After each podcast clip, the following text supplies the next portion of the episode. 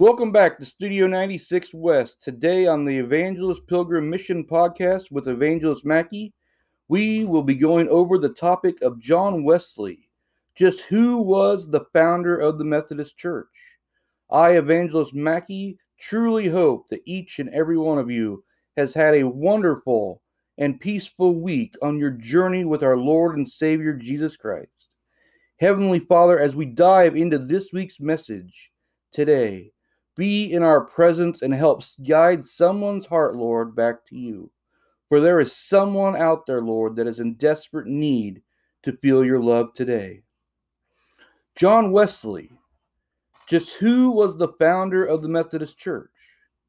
The man who took a small group of theology students in groups of 11 with one Bible study teacher and grew his small holy club to the huge Christian denomination it is today? Well, for starters, this man that was the method behind the Methodism to the founder of the Methodist Church is none other than John Wesley. John Wesley was born on June 17th, 1703, into a strong angelical home. His father, Samuel, was a priest his mother, Susan, taught religion and morals and faithful to her 19 children. Wesley went to Charterhouse in London for six years before he entered Oxford in 1720. Oxford proved to turn Wesley into the fine scholar, where he would graduate in 1724. Wesley would go on to become soon ordained into the angel- angelic ministry, and in 1725 he was made a deacon by the ba- Bishop of Oxford. In 1726, John Wesley would go on to be chosen to a fellowship at Lincoln College.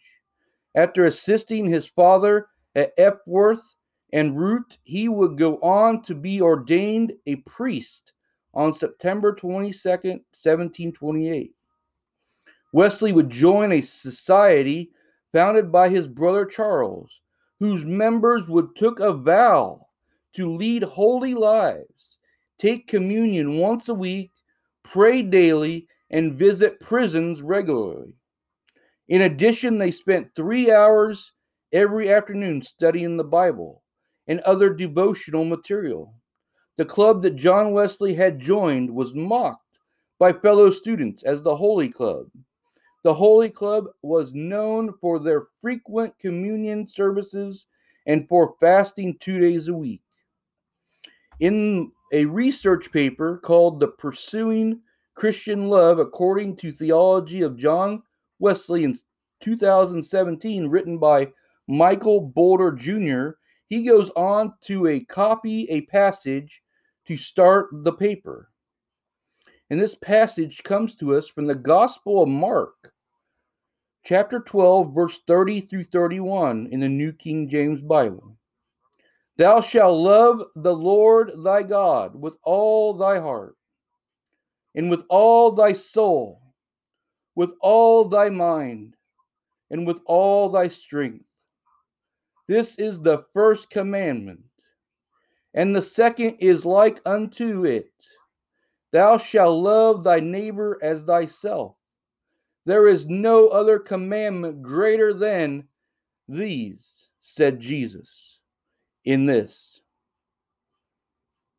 In these words, Jesus, the only believed to be God in flesh as man, sums up the greatest commandment for all mankind as we explore the method of how the love for Jesus is this love that serves as the goal for John Wesley's ministry and theology, Wesley fruitfully, morally, and kind of actions are never a reflection of human merit, but are always an expression of God's gift.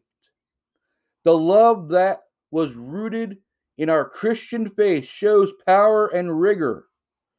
This love is imaged of God and mark of holiness that John Wesley lived every day in his Christian lifestyle. Greater levels of such love are pursued only by and with the empowering presence of the Spirit, made possible by Christian life, death, and resurrection. Exploring Wesley understanding and method of study of how to pursue the highest form of Christian love will be the focus of the project. John Wesley acknowledges much mystery and uncertainty in his Christian life. He believes that it is important to respond to what can be known. For Wesley, what we know and learn through daily study helps us clarify the roadmap of Christian life as much as possible. It was very important to Wesley because the purpose of the roadmap is to give another follower of Christ a clear view of how to live a Christian lifestyle and what to expect in the future regarding spiritual development. The Christian life itself involves an array of actions and passions, expressions, and so to confuse active and passive results in a blurry of Wesley's guide for a living. It was in England around the 17th century when several people sought to express their devotion to God by creating and taking part in religious societies.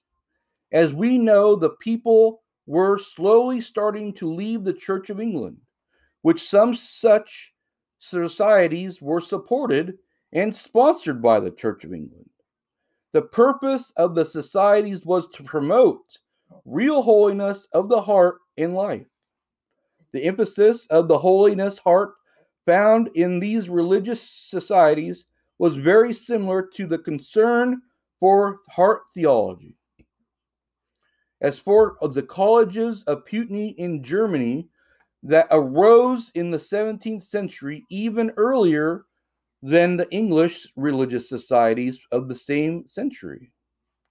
There indeed was no surprise that John Wesley makes loving God and one's neighbor the greatest goal in religious history. These are the greatest commandments in Scripture, as shown in the Old Testament and the New Testament. And from the mouth of Jesus Christ himself, John Wesley would even go on by saying, Where this is, there are virtue and happiness going hand in hand. John Wesley believed that there was indeed the highest goal of Christian living. This highest goal is the loving of God and the neighbor at the maximum level. Also, describing this love as Christian perfection. Such love can never be any but basis of happiness. Perfection in John Wesley's eyes often does not come accordingly to a person's schedule, but sometimes a person must pursue the whole highest goal for many months and years before reaching it, seemingly taking a lifetime to even recognize it. Wesley believed that person's love of God and neighbor will continue to grow throughout eternity, with always more room for growth in love. Wesley said that during life on earth, pursuing or maintaining the highest goal involves practicing the means of grace, such as prayer, attending worship, being involved in weekly class meetings, taking the Lord's Supper, reading the scriptures, and serving those in need. I believe that the very viewpoint of John Wesley was trying to get across was a strong practical theology that has a main goal is also clear in the secondary literature. In an article written by Santa Marica in 2017 titled The Role of Christianity and Islam in slavery, a Wesley interpretation. You can always tell by John Wesley's views of God's commandments of keeping the loving of God and neighbor that Wesley would indeed be against slavery in all shapes and forms known to mankind. The very people that walked the earth with Jesus Christ endured slavery repeatedly throughout the rise and fall and the re rise of Israel, the promised land to Abraham. The slavery is said to rise from captivity. In war, slavery may begin by one man selling to another. And it is true, a man may sell himself to work for another, but cannot sell himself to be a slavery. Thirdly, that man may be born slaves by being the ch- children of a slave. During all of this growth of the new but yet to be formed Methodist denomination, another formed Holy Club member, George Whitefield, was having a remarkable success as a preacher in the industrial city of Bristol. Whitehead or Whitefield was winning over hundreds of working class poor, oppressed by the industrial England and in, and neglected by the church. He was experiencing an emotional conversion under his fiery preaching. There were so many who were responding that Whitefield desperately needed help. And John Wesley would go on to accept Whitefield's plea hesitantly. He distrusted Whitefield's dramatic style. He questioned the prior toward, priority of Whitefield's outdoor preaching as too radical for the day and age. But he felt uncomfortable with the emotional reaction, even his preaching ex- ex- excelled.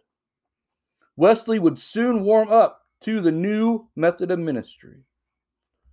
With John Wesley's organizing skills, he would quickly become the new leader of the movement. But Whitefield was a firm Calvinist, while Wesley could not swallow the doctrine of the Presbyterians.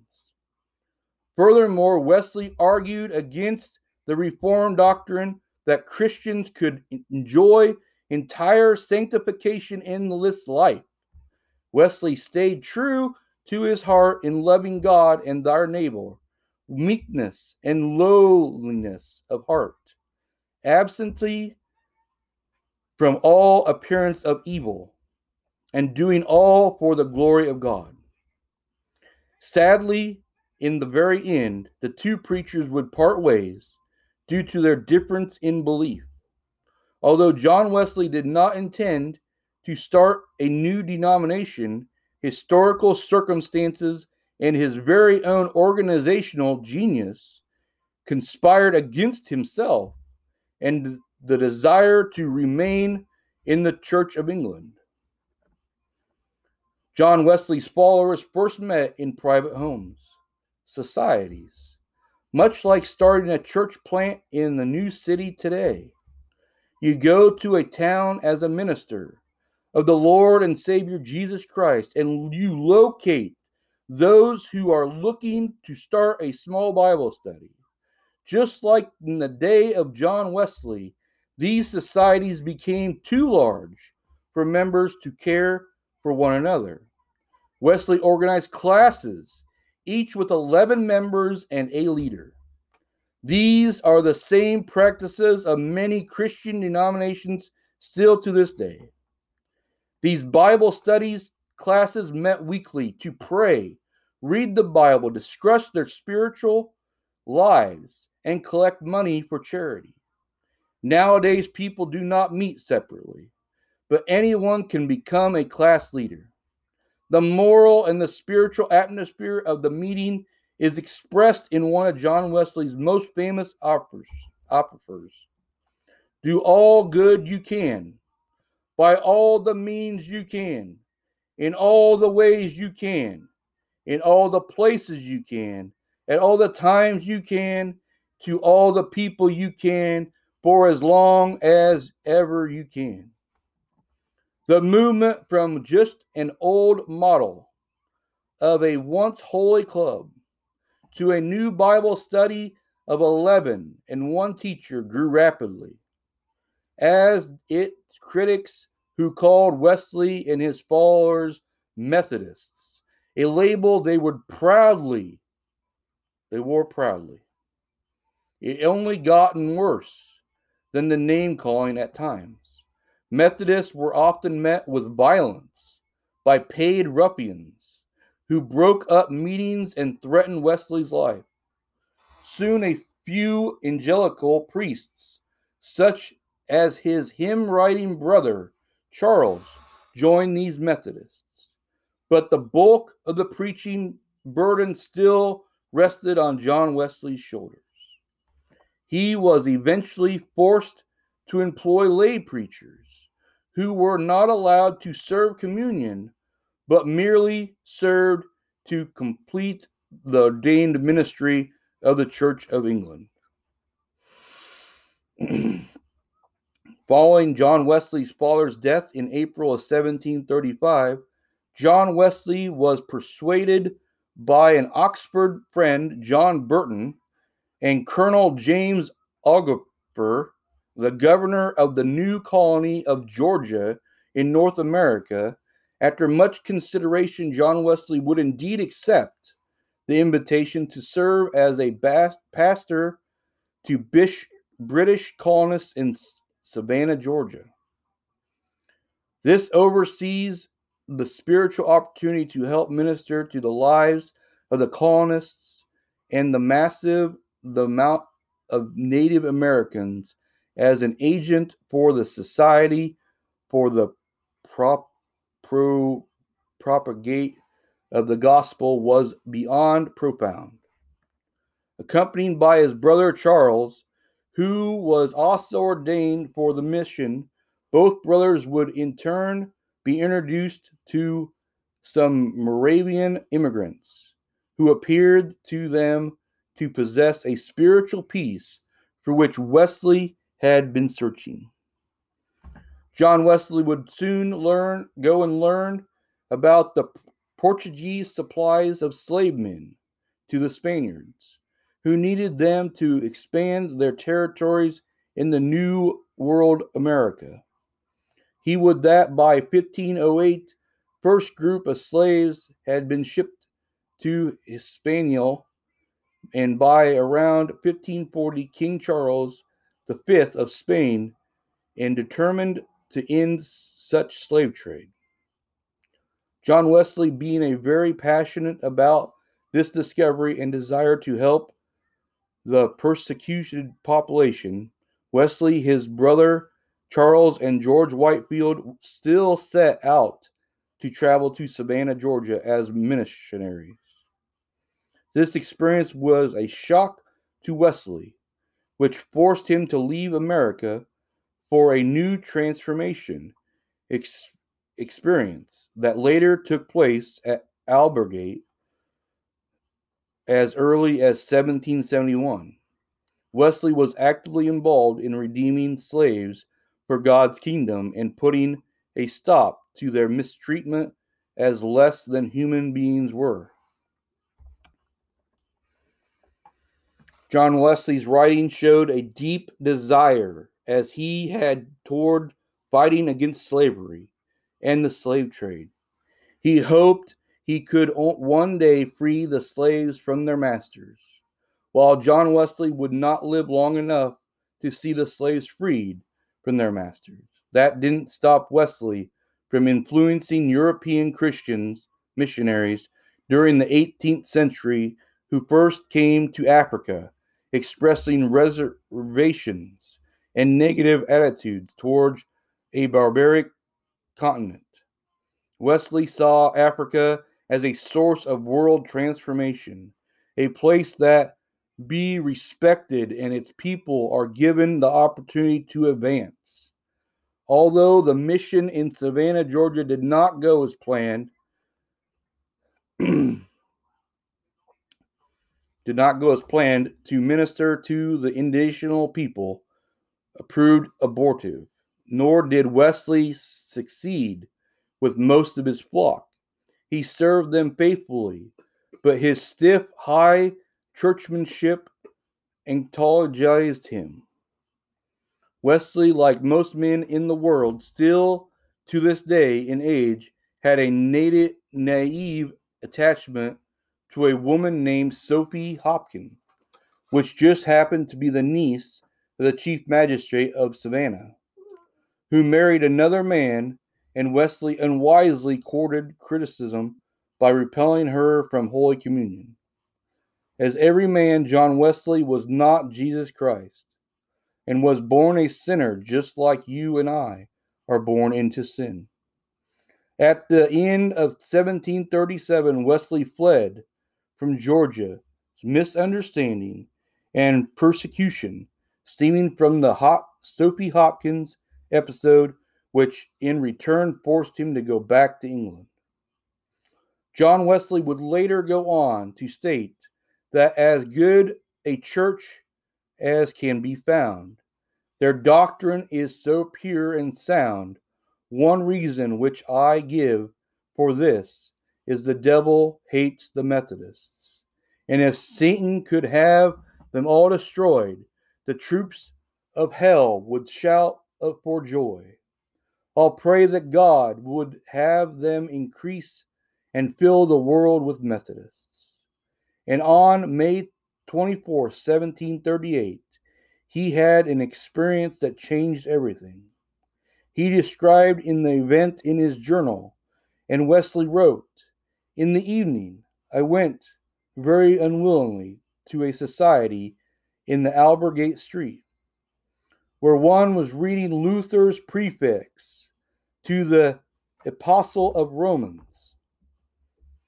About the quarter before nine, while he was describing the change in which God works in the heart through faith of in Christ, I felt my heart strangely warmed.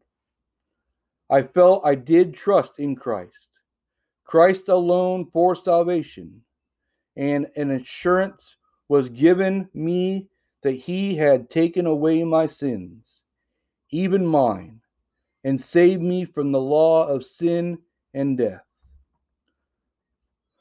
From this point onward, Wesley, only age 35, viewed his mission in life as one proclaiming the good news of salvation by faith, which he did whenever a pulpit was offered to him. The congregational of the, the congregations of the Church of England soon closed their doors to him because of his enthusiasm to avoid an ongoing scandal of unworthy members, Wesley would publish in 1743 the rules for the Methodist Society. The publication helped him promote the new society. He became widely traveled in initial preaching. Because most ordained clergy did not approve of Wesley's approach, Wesley was compelled to seek the services of dedicated laymen. John Wesley would later become one of the highest in history, uh, the highlights in history known as the First Great Awakening, has led the rise of the Methodist movement that would involve over 120,000 people in religious societies before his death. Towards the end of his life, Wesley became honored, an honored figure in the British Isles. John Wesley would go on to be notable works for writing 25 articles of religion. Wesley would be laid to rest back in England on March 2nd, 1791, at age 87 years of age. After Wesley's death, in the late 18th century throughout the 19th century, the Methodist movement was pure dominance in not only the British Empire but also the New World of America. And during the 19th century, the New World that would become the United States. It would even it would seem that the prayer voiced in the early Methodist hymn was well on its way of becoming a reality. As I get ready to close this essay and this teaching on John Wesley, the man who founded the Methodist Church, there is a story of another great evangelist that ties to Wesley in the 1940s or so when a professor of England by the name of Professor Orr decided to take his group of theology students on a field trip. He took them to many religious sites around England. One place they visited was the Epworth Rectory, which was the home of Methodist founder John Wesley. John Wesley would pray and study that a great revival would break out in England and the New Americas. And after all his prayers and preaching, a great revival did indeed break out. So much so, it was talked about still to this very day. The great revivals are recorded in our history books around the world. And when Professor Orr and his group of students reached the bedroom where John Wesley would pray every night before bed, one of the students couldn't help but notice the two worn patches of the carpet next to the bedside. And Professor Orr explained that this is where John Wesley would pray for hours on end each day. Wesley would plant his knees right beside his bed. Later that day, when the group got back on the bus, one of the students was missing. So Professor Orr went back inside the Wesley estate, only to find the student knelt in Wesley's knee prints on the side of the bed. Professor Orr walked around to the side of the bed to hear the student praying. Please, God, let great revival fall upon us once again, and let me bring that great revival to the people. And Professor Orr put his hand upon the student's shoulder and said, It is time to go. And Billy Graham raised from the bedside. And through Billy Graham, God let another revival pour out again. Now, can you imagine kneeling on the floor next to the bed so long and so many times that the very carpet fibers are worn so much that years later, after you passed, another young man or woman comes and kneels in the very spot you prayed. And through his prayer for the second time in history, God would allow another great revival to pour out all over the world through your teachings. From Abraham to Joseph, to Moses to Jacob, to King David, to John the Baptist to Jesus Christ, the 12 disciples to Mary Magdalene, to the Apostle Paul, to St. Patrick, to Martin Luther, to John Calvin, to John Wesley, to Billy Graham, and until the history of the religious leaders have built the framework of Christ's church, but still to this day, we must go out from the church and make disciples of all nations. In conclusion, that is the kind of man that John Wesley was. He who prayed for a great revival, a great revival that a man and woman would be saved, confess their very sins, and accept the Holy Ghost into their very hearts. John Wesley was such a great disciple of Jesus Christ, our Lord and Savior, that he evangelized Reverend Billy Graham to get down on his knees in the same spot that John Wesley had gotten and prayed to Jesus Christ to allow him to bring another great revival over the world in the 1900s. Those very worn knee spots in the carpet fibers that very day were as if the transfer of the gospel from one great disciple to another great disciple of Christ. Amen.